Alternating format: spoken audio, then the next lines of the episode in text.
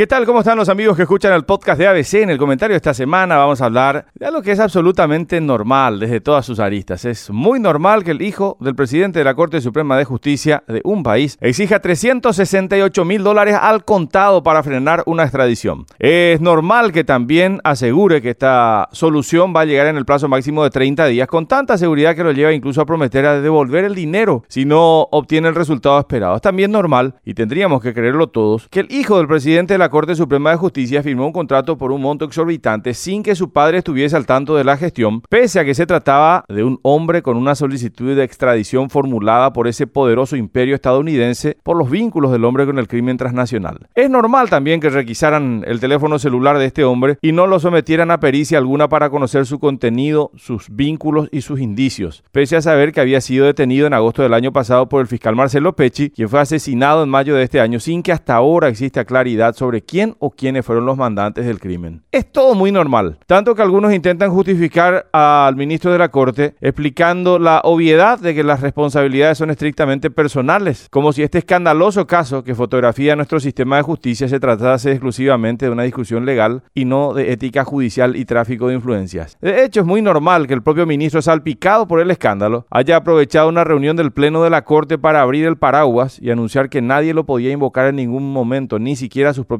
hijos. Claro, el pequeño gran detalle que no tuvieron en cuenta en esta ocasión los sospechosos de siempre es que como contrapartida tenían enfrente a un poderoso imperio que maneja y muy bien todos los sistemas de información posibles, por lo que la extradición no pudo ser frenada por más tiempo. Hablemos de qué hacemos Ahmad Hijazi. Según el Departamento del Tesoro de los Estados Unidos, utilizaba empresas importadoras y exportadoras para mover mercaderías y transferir luego las ganancias desde casas de cambios y bancos de Ciudad del Este a Estados Unidos, a Hong Kong, a China y a otros países. Utilizaba empresas de fachada, blanqueaba dinero originado en actividades criminales, lo que le valió la apertura de cinco causas por el paso de estos capitales por el sistema financiero estadounidense. Por eso fue inatajable que lo extraditaran en junio pasado. Claro, en Paraguay ustedes saben, como son normales estas situaciones, ni siquiera fue incomodado. En los pasillos de tribunales la pregunta ahora es cómo esta vez pudieron haber salpicado al todopoderoso y muy hábil ministro de trato campechano, amiguero, experto en las relaciones personales. A lo mejor la respuesta está en que el golpe vino en donde menos lo esperaba, desde el corazón de su núcleo familiar. De todos modos, a Fretes le quedan cuatro meses en el cargo. Ya en marzo tiene que dejarlo al cumplir los 75 años. ¿Qué ocurre? ¿Por qué decimos esto? Porque la mayoría pronostica que no va a haber votos para destituir a Fretes debido a los buenos vínculos y a esa telaraña de favores que logró tejer a lo largo de las más de dos décadas en la máxima instancia del Poder Judicial. Sí, allí, ese poder, en donde se incuba el mayor de nuestros problemas, la maldita impunidad.